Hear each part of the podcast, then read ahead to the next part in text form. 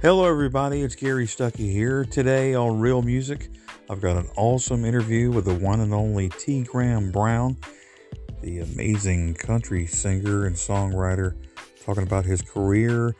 He's telling some cool stories, and we had a great time chatting and laughing. And there's some serious moments, but uh, you may want to check out the very end the Conway Twitty story. I just want to say, yeah, we had a lot of fun, and I think you're going to enjoy this. So here he is. Here's T. Graham Brown. Okay, so you've got you've got over 15 studio albums, more than 28 singles on the Billboard and gospel charts, six number one singles, and eight in the top 10. And uh, this is what I think is really cool. Now you've you've sang in ad campaigns for like McDonald's and Disneyland, and Hardee's, Taco Bell. So people would recognize your voice in some of these commercials, maybe without realizing it, right? Yeah, but without realizing it would be right. I, I was just talking to this other guy a minute ago about that. He asked me about that. Uh, man, I I did a bunch, and I still do them. But golly, I was thinking I've I've done. Um, he jogged my memory. I've I've done Coke and Yeah. Dr Pepper, Mountain Dew, Seven Up, Hardee's, McDonald's, KFC, Taco Bell. Um, Wow. uh, uh, every beer, every car and truck. Sometimes you feel like a nut, sometimes you don't. I did that for seven years. Wow. I've done, God, man, you've heard me, or people have changed the channel on me on TV so many times, you know. Well, they they may have changed the channel and turned it to another one, and there you are again. So it's okay. You covered it all. That's good though. Huh? Yeah, I've, that's just something I, I started doing. They started calling me up. I guess I needed a raspy voice guy, and they, Oh, they started calling me on all kinds of stuff. oh, that's great, man. Um, but growing up, who were some of your musical influences growing up? Oh man, I listened to. I had a transistor radio when I was little, and I could um, pick up uh, at night. I would scroll through the AM dial, and I could pick up all these clear channel stations coming through, and I could listen to um, R and B and uh, uh, pop music and country music, and I just listened to everything. I like I, I like all kinds of music, but I loved uh, like of country, of course, George Jones and Merle and Conway and Loretta and Tammy and all that, and uh, the Beatles, the Stones, uh, pop pop music in general. Any of the my era is the '60s when I was a kid, so anything that was going on in the '60s, and then James Brown, I'm crazy about, and Little Richard and Ray Charles and B.B. King, Albert King, but you know, just all kinds of stuff, everything. Right, and I, you could tell in your voice you've got that soul, you know, the soulful sound in your voice mixed with country, so you can hear those influences in you know in there, and sounds awesome. By the way, that's a great voice. You know, man, I, I grew up in this little bitty town in South Georgia called Arabi, Georgia, and there was 300 people that lived there. There was a railroad track that went down town through town, and uh, all the black people lived on one side, and all the white people lived on the other side. And our house backed up, our backyard backed up to the railroad track, and we didn't have air conditioning, and I would open the window at the foot of my bed to get a breeze coming through and uh, I would lay put my head down at the foot of the bed so I could catch some of that breeze. And the first band I ever heard was the the black church right across the tracks. Their band they had an actual band Oh. drums bass guitar and all that. And that's the first band I ever heard. Our little church was we just had this little old lady playing piano you know. But the black church had a had a band, and I remember hearing that and thinking, "Boy, this is great." Right. Yeah, I love that. I love that. So I listened to all kinds of stuff, man. I just grew up listening to whatever I could get. Right. And uh, so your days before you got your record deal, tell me about some of the times that you remember, you know, the days leading up to that. How did that come to be? Well, man, I, our family is from Athens, Georgia. My daddy moved us down to South Georgia when he he graduated from Georgia and and built a grain elevator down there in South Georgia. That's that's why we were down there. But I finished high school and went to the University of Georgia in Athens. And so I started singing when I was a sophomore, I guess. I was 18 maybe. And uh, I got a gig with a buddy of mine from high school at the Holiday Inn in Athens, and we started playing beach music. Oh, wow. And and we had the all the kids would come and see us. We had a big student following, and we, uh, you know, played all the fraternity and sorority parties and all that. But we had a regular gig, and we had a big student following, and so that's where I started and that was in 1973 is when I started singing for a living. And I would sing at night, and then I would get up and go to class in the morning. And I paid my tuition with my singing money. Oh, wow. That, And um, yeah. So I did that for three years. Then I put together like a country rock band and did that for three years. And then I put together just a straight soul band and did that for three years. And then we moved to Nashville in 1982 and kind of started all over and started singing songwriter demos, whatever I could get, you know. Right. And my wife went to work um, at a department store during the day and waiting on tables at a restaurant at night while I was singing demos for 20 bucks a pop, you know. Yeah. I couldn't make a living doing it, but it was a way to get my voice around Music Row. And so I kind of got to be like the most in demand demo singer in town. Awesome. I remember I remember Vince was singing some back then, singing some demos back then, and there were a few of us, and that's how my voice got heard. Uh, you know, people would pitch songs, and uh, I, I'd go in and do a song, sing. You know, a songwriter writes a song, then they would do a demo session and hire somebody to sing the song, and then the publishing company pitches the song around town trying to get it recorded, and that's how my voice got heard by record companies because they were getting these songs pitched to them Right. that had my voice on it, Right. and and so they, you know, they started wanting to know who it was singing.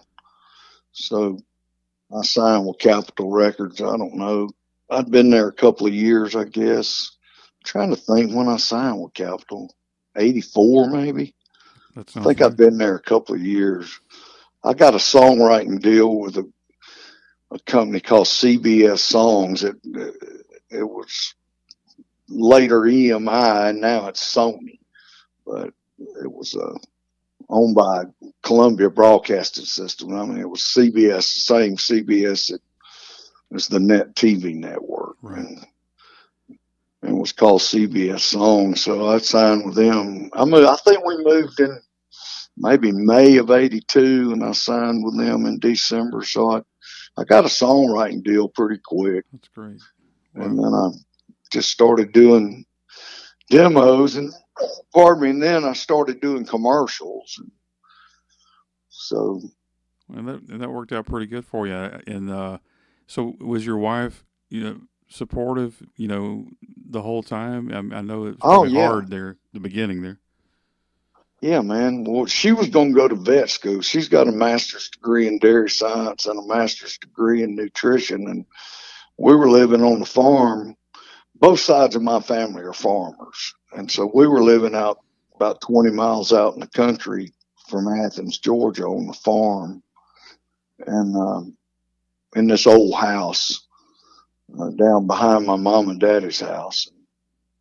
We'd lay in the bed at night, listen to the radio, and and I remember when Lee Greenwood first came out, we heard him singing, and you know he's raspy voice too. Right. And Sheila said, "You know, man, maybe we need to move to Nashville." And I was scared. I didn't want to leave my little comfort zone I had there. Right. But she came home one day and uh, when she finished up her master's work, said, "We're going to Nashville." So we we had a '59 Ford station wagon. We loaded it up, and moved to Nashville, and just started all over. That's that's So, great, man. That's We've been together 43 years, wow. so That's great. so Um, yeah, she's she's she's my best friend, and she's got my back, and we're happy, and we count on each other. And she travels with me now. You know, she's on the bus with us, and she works her butt off. That's You know, she she, she sells merch, and she orders merch, and she books flights, and does, she's. I guess she's like a road manager. I guess you'd call Wow. it. that's cool. She and she does it Had, all that. had- Wow. yeah, she works her butt off, man. She's the hardest working person I've ever known. Ever since I've met her. Wow. And uh well that's awesome.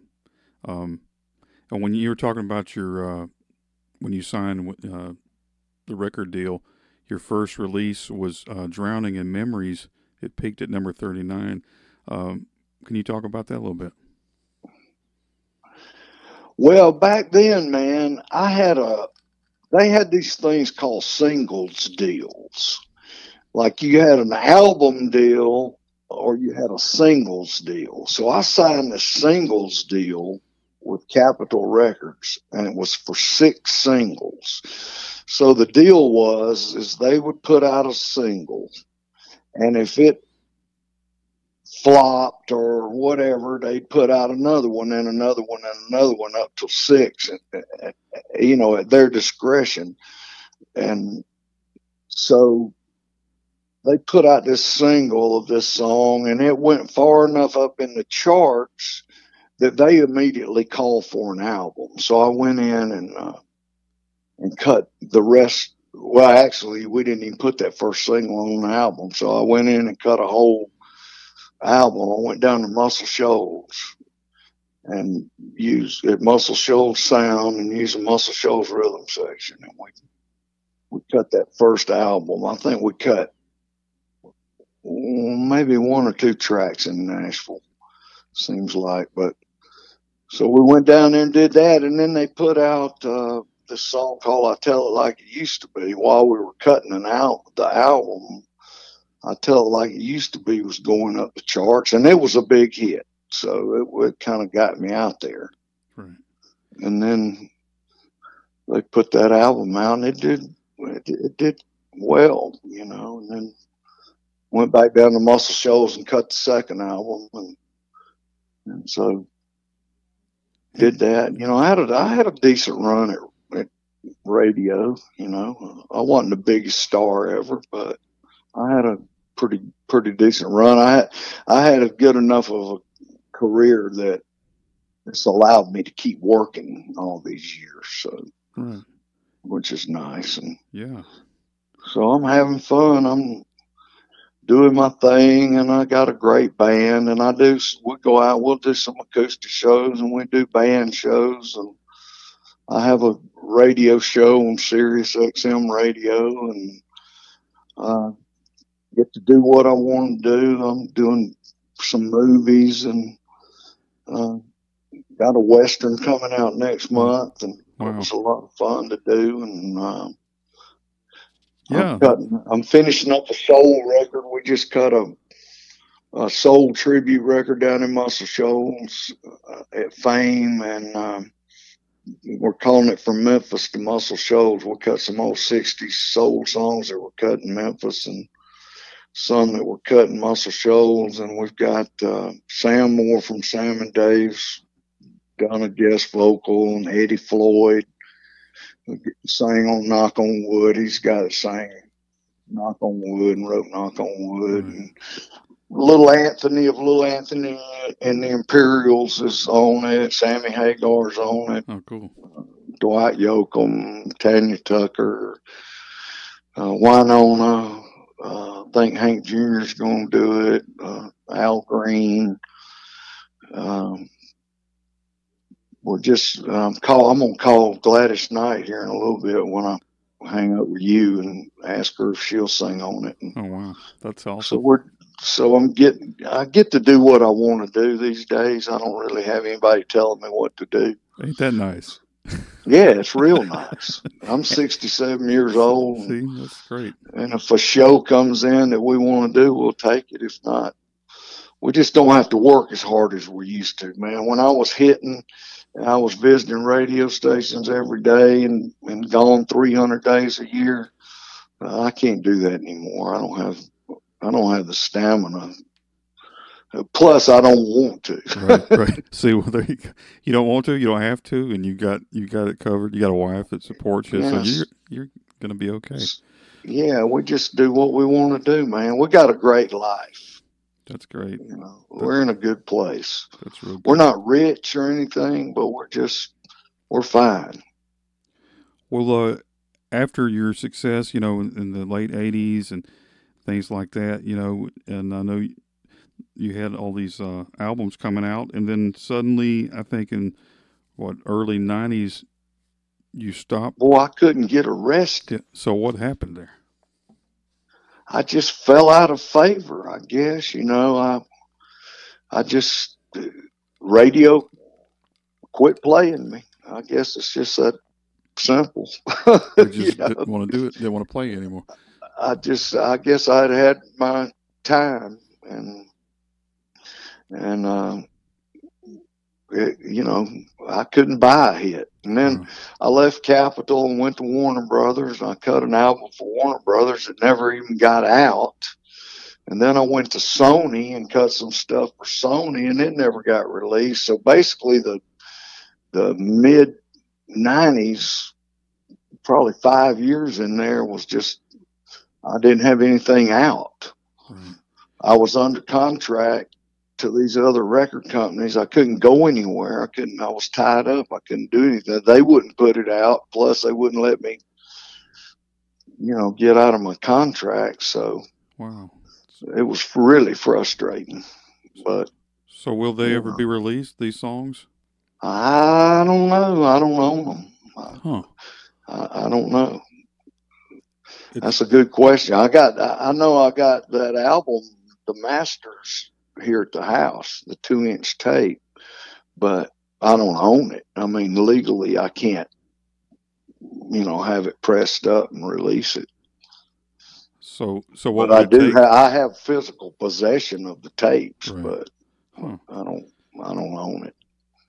So what would it Plus, take to that's all. out? That's so far in the past. You know, I'd Yeah. rather just make something Oh, new anyway. Yeah, that's understandable.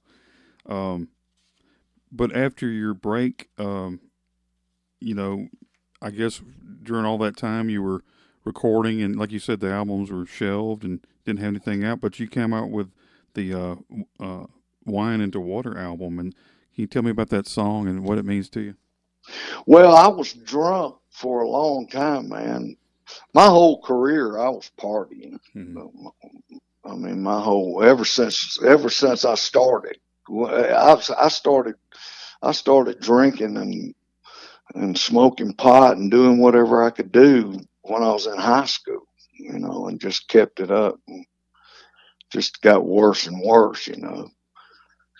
Um, like I said, I'm 67. I guess the last time I quit everything was probably 12, 11, 12 years ago.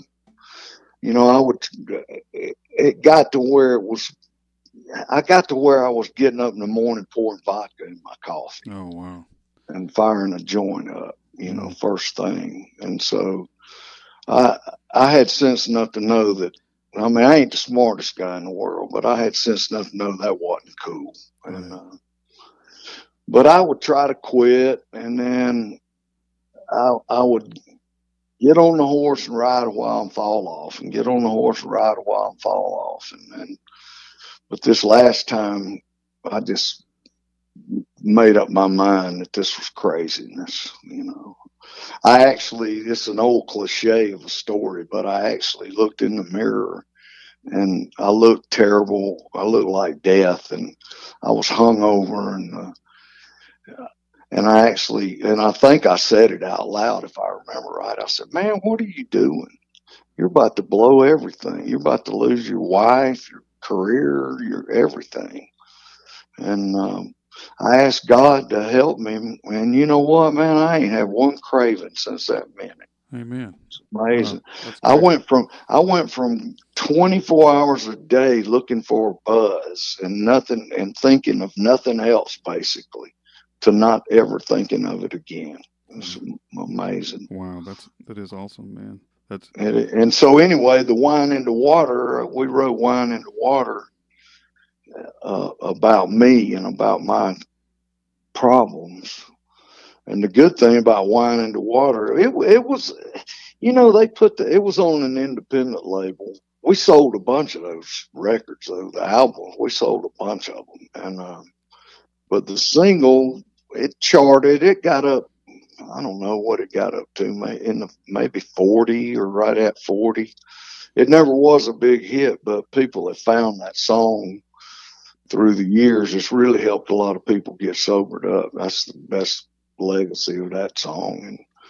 And uh, it, there ain't a hardly a day. Well, maybe not every day, but a couple of times a week, I get messages from people that tell me wine into water helped them get sobered up or kept them from killing themselves or you know i've had people say that they were fixing to shoot themselves in the Oh, wow. head wow. and wine into water came on the radio right that second and That's that's Uh, great. Yeah, that's that's yeah man it's it's amazing and it's helped you know and they use it at aa meetings and rehab uh, places and churches it gets sung all over it's amazing it's just taken on, on a life of its own yeah, that's awesome, man. it's a it's a it's a thing in the recovery community wine into water is Right.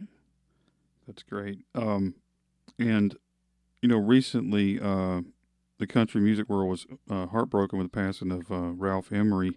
Um, can you talk about uh, Ralph a little bit? Some of your memories of him. Ralph was great, man. He was a dear friend. You know, I was on Nashville Now. He had this show. I don't know if you remember it. Uh, there, there used to be this network called the Nashville Network, and they and Ralph had a show on there every night, a ninety-minute variety show. It was all music, and you know, he might have a magician on sometimes or whatever. You never knew what he was going to have. Comedians, Right. but it was mainly music. And um, he had me on that show 56 times. Oh, and I think I was on there more than anybody. He he kind of took me under his wing and um, he let me, he exposed me to millions of people.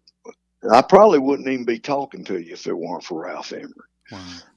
I went on there the first time, and um, I remember uh, "Drowning in Memories." That song you were talking about Right.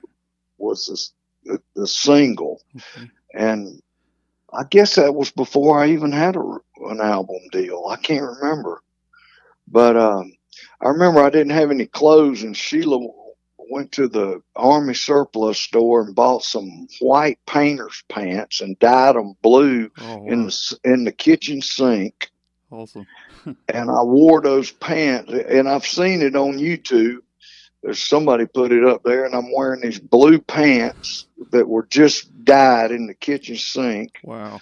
And Sheila bought me a shirt to wear, and I sang "Drowning in Memories," and then I sang "I Tell It Like It Used to Be." And Ralph came over and said, "He said, T, that's the hit right there. That's the one you ought to put out." Is uh, "I Tell It Like It Used to Be." Oh, cool. And that turned out to be a, the one that got me out there. So Ralph, and you know, I would guest host. You know, sometimes Ralph would take off and ask me if I'd guest host. And we played golf together. Ralph's great, man, and he put me on his radio shows. And Ralph, I'm telling you, man, Ralph Emery helped me probably more than anybody. That's great. That's a great story. Uh, I'm sure he helped a lot of people too. I'm, no, I'm sure. The oh, stories, he helped. yeah. He helped countless people over his career and his radio career. Man, there's no telling how many dozens and dozens of people owe their careers to Ralph. I think. That's so awesome. Yeah, he'll be missed definitely. Uh, um, I mean, it put me out there. He got me FaceTime on TV, man, where he had so many people watching that show every night that it was it was way better than having a radio hit. Just you know, seems like it, you'd be on. People could see you right. and Yeah, get on there and goof around and be funny. And there needs to be more of that these days. I wish that, there was right? a show like that. There's there's no there's no where that any of us can get any FaceTime. right. You know. Oh, maybe I could start a show. I want to start a I show. I wish you would. Hey. Bruton live. Hey. Bruton now.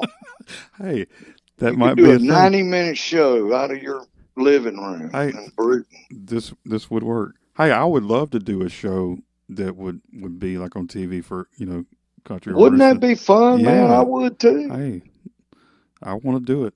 Yeah. So- I mean I'm sure I'm sure either one of us could pull it off. I think so. I think we could do it. So just so write down, write that down. We'll see what happens. Okay, yeah. I'm always game for that's what stuff. I'm talking about. Um, hey, check this out. Everybody listening needs to know this. Now, you you were talking earlier about acting. Now, you were in Greased Lightning in Can you 1977. believe that? Now, man? I remember that movie with Richard Pryor, and I'm I'm trying to remember what part did you play in that movie? they came to Athens, man, and I was, um I guess it was right when I was getting my country rock band together. I, I think I might be, I might have been on unemployment, and and so I was partying all the time. I bought I bought a house when I was 19, and I remember we, it was 560 King Avenue, and we called it the 550 560 Fun Club. And I had some my college buddies were my roommates helped me make my my house payment was two hundred and two dollars and fifty cents a month, Wow. and so we all chipped in. And uh, so when I split up with my partner that I was singing at the Holiday Inn with, I got him to write a letter saying he fired me so that I could get unemployment. Wow. So I, I got unemployment for 18 months and, and so I just partied. I mean, I was 20, 21 or 22 years old. And so anyway, when they came to, to Athens to make that movie, I just went out there and I think I heard they advertised for they needed some extras. Anyway, I went out there and just talked my way into it. It, worked. Yeah. I mean, I, I got in their face. I w- I wouldn't go away. So they said, okay, let's let him say something. I have to remember that. Be, But it was yeah. really fun. I got to hang around with Richard Pryor Oh, and uh, Cleavon Little. Oh. And the most fun was hanging out with Richie Havens. oh, cool. So And, you know, he he was the first act at Woodstock. yeah, that's so awesome. Richie Havens and I became friends, and I would take him around Athens, and he would he would. Uh, I remember we would go to a place, and all the kids would sit in the floor, and he'd sit on the stool and play guitar. Oh man. And um, yeah, he lived on a boat on the Hudson River Oh, Wow. and he would send me Christmas cards, and that was the coolest part was hanging out with Richie Havens. Man. And they were there, I guess, six weeks, maybe something like that, in town filming. And so I, I went to that to the set every day and just, it, you know, I didn't have much of a part, but I, I you know. I got residuals for years Oh, really? from that movie. Yeah. That's great. Well, you, And, uh, that's cool. You can revisit it every time you watch that movie. So people Right. sometimes will send me a screen. They'll take a picture of it if they see it on TV. I'll have to go back and watch. email it to me. It's, it's really stupid. That's awesome. Um, So tell me about uh, some new music uh, that you got out or you're working on. Well, I'm doing that soul record. Um, I did an acoustic greatest hits record while we were sitting around shut down for COVID, Right. and it's called Bare Bones, and it's it's you know real simple, just me and an acoustic guitar and background vocals. Cool. It's kind of a you know I I I'd never Sheila said you need to do an acoustic greatest hits record, and I never had even thought about it, but I did, and it's it's a different listening experience than listening to the you know full tracks. The vocals more present and the lyrics more present, and it's just a different way to listen to it. And Yeah. I'm gonna go true. in and do a gospel record here in a little bit, and I'm hoping this year I'll do two, maybe three albums. I got to do a gospel record. I want to do an old Stone country classics record. Just Yeah. cut some old country classic songs, you know, steel guitar and real, he- you know, heavy Stone country. Yeah. And then I got to make a regular, T, what I call a regular T. Graham Brown record. You know, so I got really three albums I need to do this year. It'd be nice. Well, it sounds like you uh, need to uh, keep that going. I mean, I guess I'm holding you up from doing them. You need to, you got to start recording. It sounds like you got to, the pressure is on. You got three albums you got to do, right? Oh, there ain't no pressure, man. Just ki- I thrive on pressure. that's hey, see, that's what I'm talking about. The Well, pressure's uh, well, the, the, no. The truth is, the pressure's off. That's Pressure's what's so good That's about my have- life. yeah. now. the pressure's off. I don't, like I said, I'm not chasing a hit. I'm doing what I want to do, so the pressure actually is off. and that's what better way to live your life, right? I know, man, and it's easy making records. It's easy, so it's fun. Yeah. So it's not it like it's some big thing, you know. sounds like fun. Um, I got to write some songs. That's that, that's my problem is I don't write enough. But I write when it's time to do a an album of original songs. That's when I buckle down and do my writing. I never have written for other artists really. I just never pitched my songs really. I guess I ought to. yeah, I think you should. Um, I think I'm so far out of the loop though that you know, I don't know. I have no idea what's going on these days. And I kind of like it that way actually. I, I, there's nothing wrong with that. You know, it's it's, it's a good thing. You I know, mean, um, I don't I don't listen to if I listen to the radio, I'm listening to Sirius XM and I'm listening to Tom Petty's channel or Oh, I'm yeah. listening to uh, uh, the 60s channel or some old country music. right. That's some good. or stuff, or or the uh, Bluesville, or you know, the, yeah, they've got a few BB King channel, and they, you know, that's what I like. yeah. Well, maybe you should do a blues album. I might. That would be I really might. cool. That'd be really. I was cool. talking to Hank Jr.'s manager the other day about being on this soul record, and uh, he said Hank just did a blues record. Awesome. So I'm gonna try. I'm gonna try to get Hank to sing Soul Man. I hope he will. That's that a great. great. That'd be real good, man. That's that's cool. Yeah. Um. Well, I hope everything works out for you. It's, it. You know, you got a lot of stuff going on. You got some shows lined up too, right? Coming up. Yeah, yeah. We we're doing more and more. I don't know what all's on the books. I th- I think we got maybe eight shows in February. It's our our calendar's filling up. It, we don't book like a year in advance or anything like Right. that.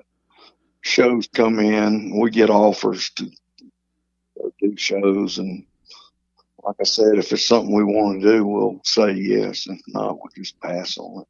Right. Well, uh, well, I hope all the best. we try to do we try to do or basically what's what I like to do is is Fridays and Saturdays. Oh yeah, that's Maybe eight shows a month. oh yeah, that works You know, out pretty good. In the summertime, it gets more than that. But if I could do a hundred shows this year, that's way plenty enough for me.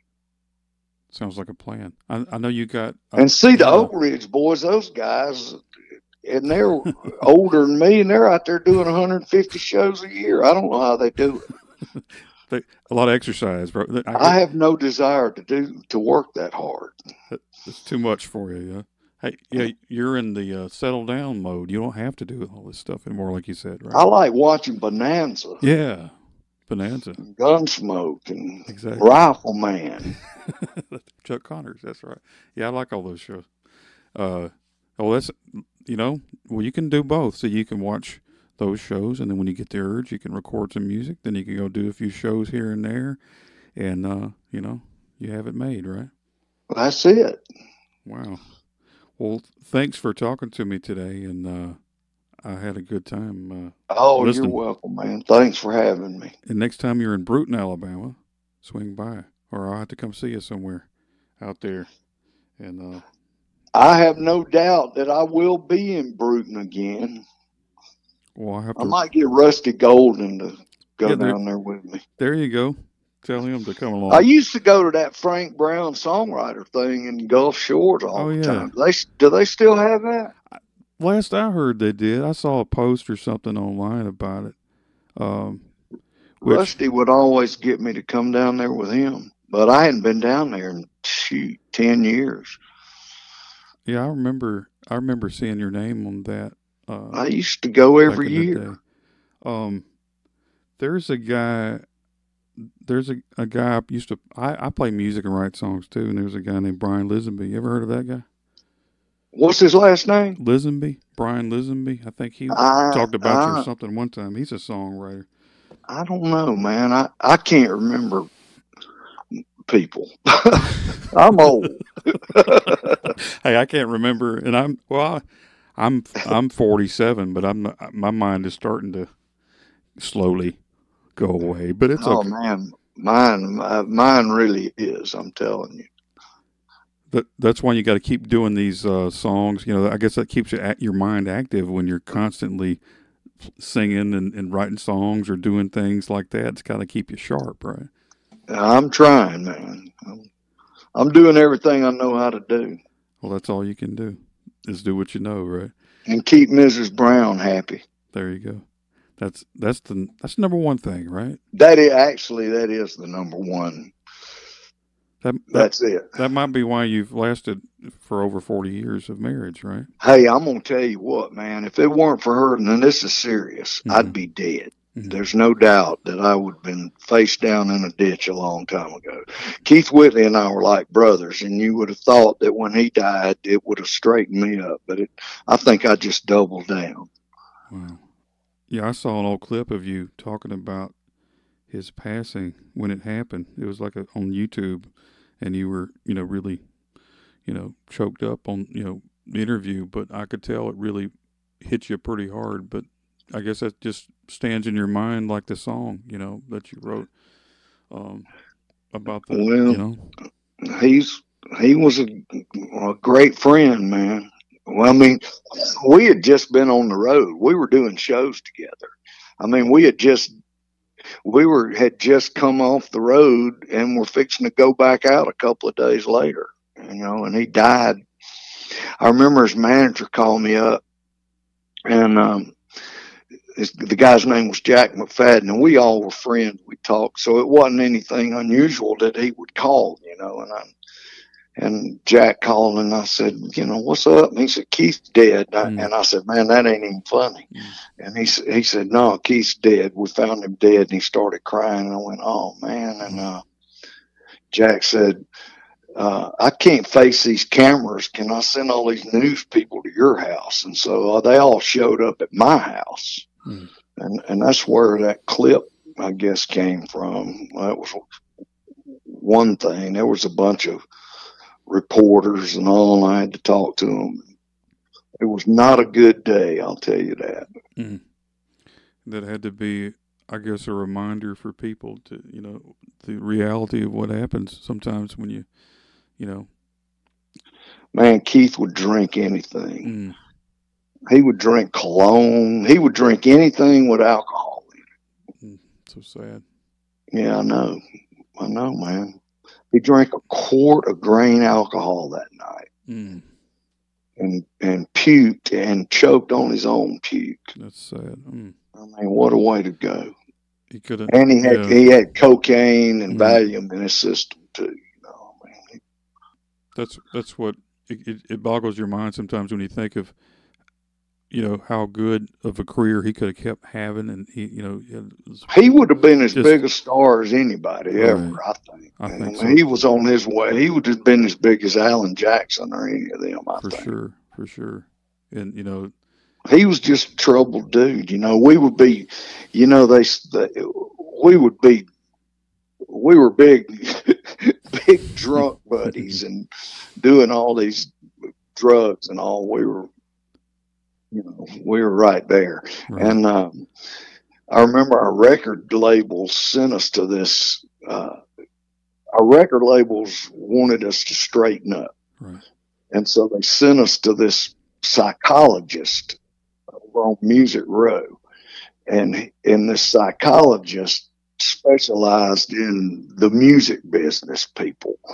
And so we would sit in this, uh, uh, group therapy thing where you'd sit around in a circle. And basically all it is is people whining about their lives, you know. Right.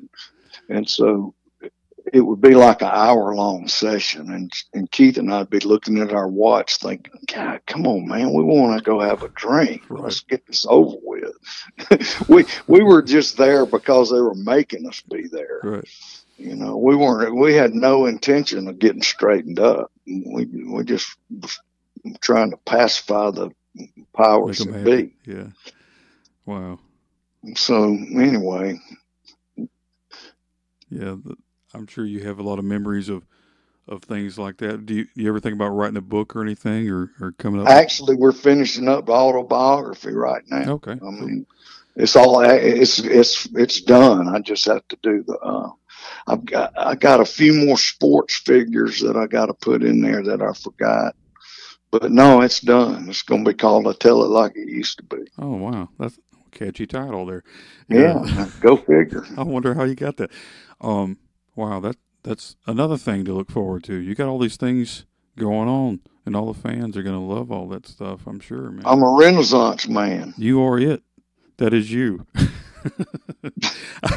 and and all that and more and uh, Now, if I could only learn to paint, hey, I could really be a Renaissance man. that's what you need. That's your next goal. You need to set. So you got a lot. You got a lot more time than you used to, to to do stuff like that, right? So some of those days, free days, you can paint a few things, right? I don't know. I I don't think I'd be much good at painting. I never have been able to do that. No.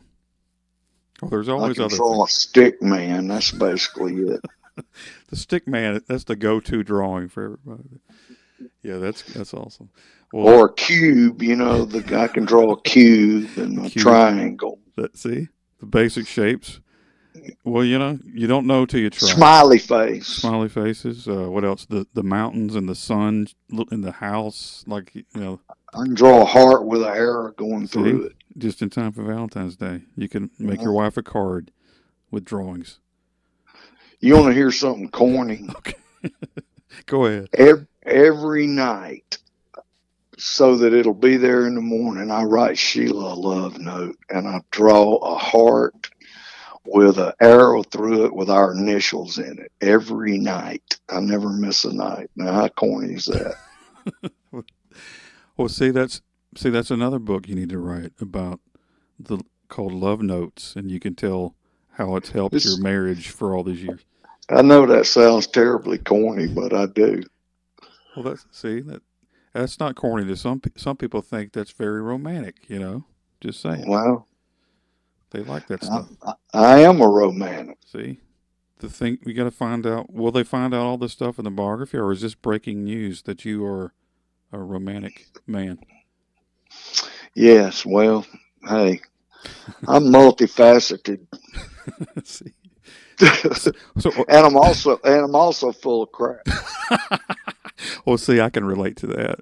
But so what? So what's something else that people don't know about you that you may want to let them know that they I can know? ride a unicycle. Oh wow!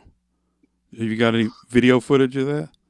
No, but I, it's in the garage. But Sheila won't let me ride it now. She says I'm accident prone. Oh man, that, that's just part of it. That's part of. She made me get rid of my Harley, oh, and um, she won't let me climb ladders. oh.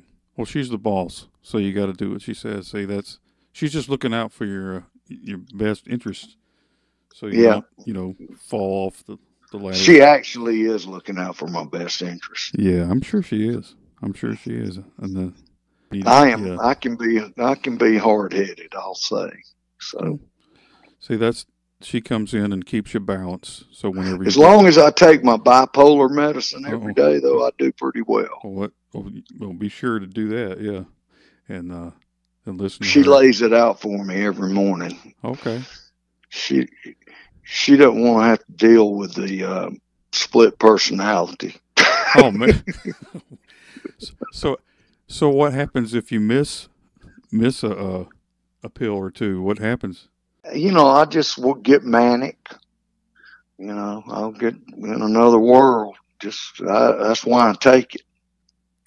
If I don't take my medicine, I, you know, I'm bipolar. You know, I go up and down and up and down. And it's like Jimi. It's just it's manic depression is a frustrating mess. It's you know, Jimi uh, Hendrix had a song called Manic Depression Right. and that was that was the the hook. Right. Manic depression is a frustrating mess. Right. so, so that's what it is. It's a frustrating, Frustrating mess. mess. I, I can I can imagine there's a lot of people that uh, deal with that. I, I don't know. I haven't been diagnosed, but I might. The doctors might say I'm there too. I don't know. Well, man, there's a lot of mental illness out there, Right. but they do make medicine for it. You That's know, right. I talk to people about it all the time. You know, I talk to people about it from the stage, and I tell them there's no need of living like that, man. There's they make medicine for it. Don't be ashamed if you got some mental issues. Go to the doctor. Right.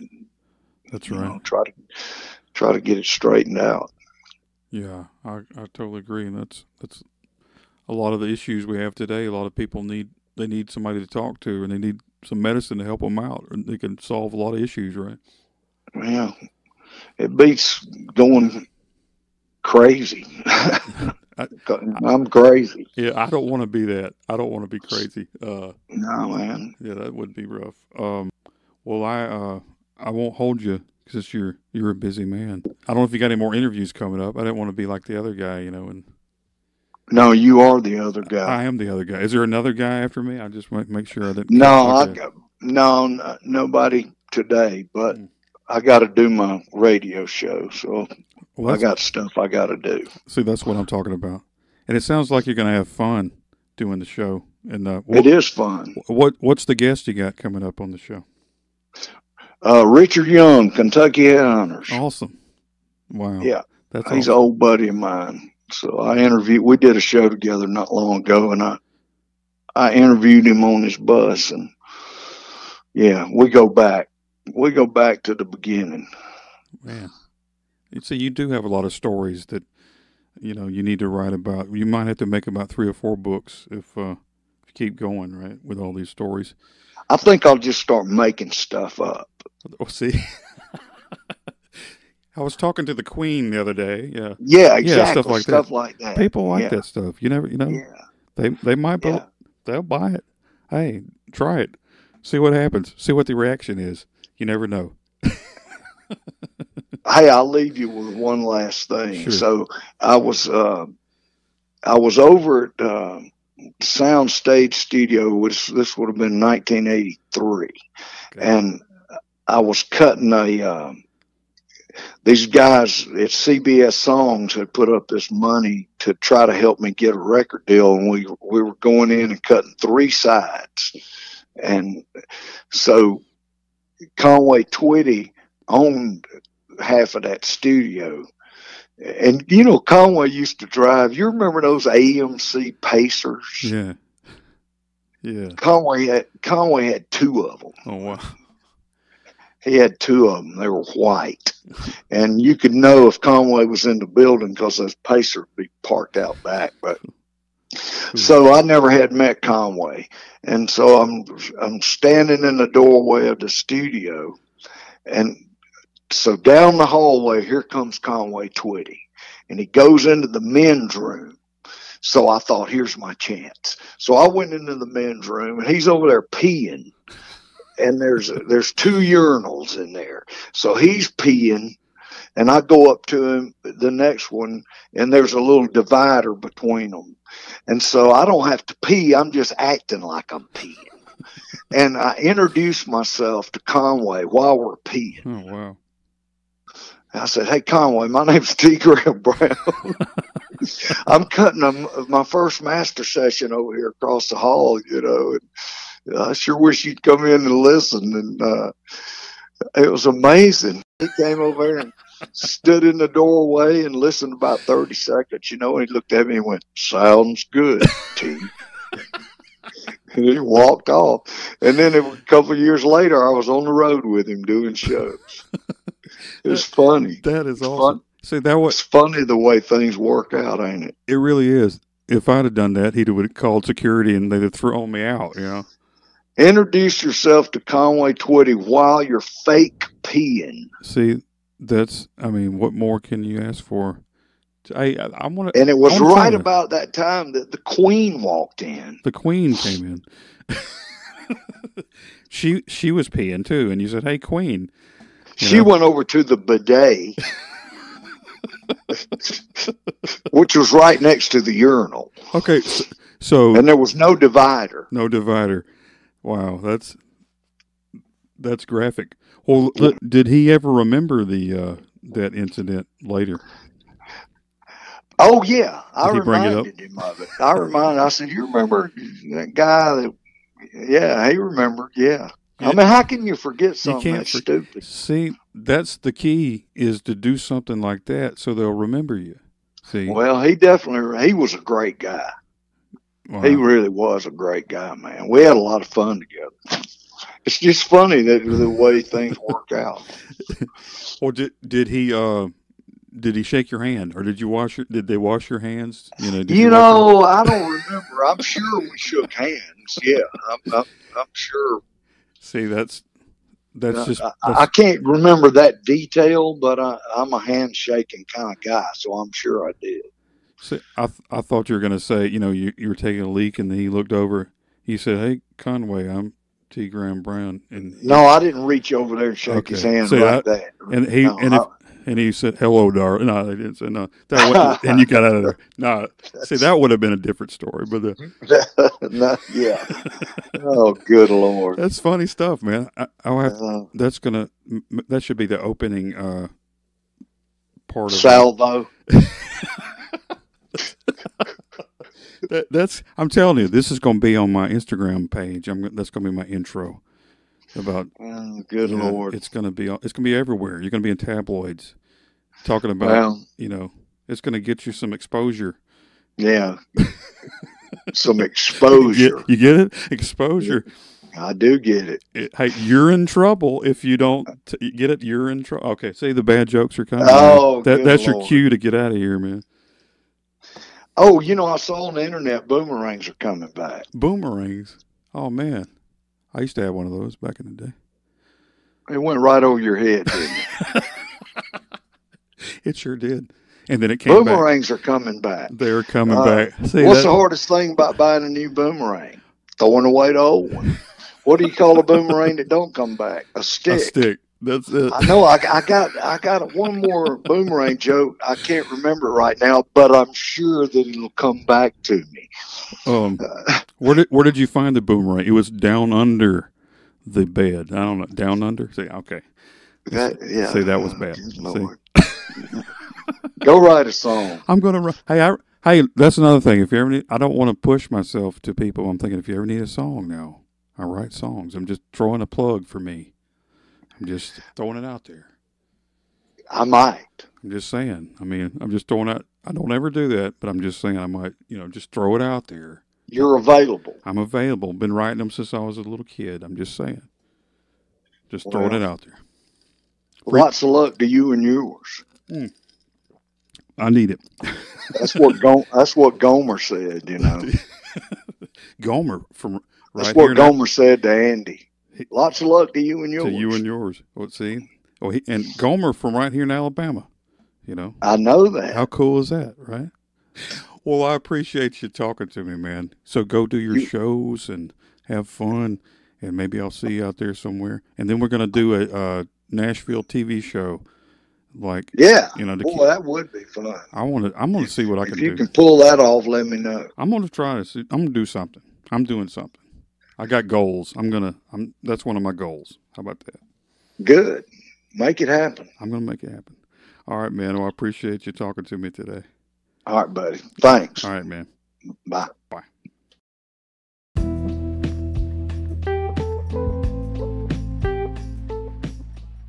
Thanks everybody for listening to another episode. If you enjoy this podcast and you'd like to help out, you can click on the support button and donate any amount of money that you'd like. And I would appreciate it so much. Thanks to the ones who've been given in the past. It really helps me keep this podcast going, and I appreciate it. And I'm looking forward to more episodes coming up for you very soon. And until next time, everybody, whatever you do, keep the music real.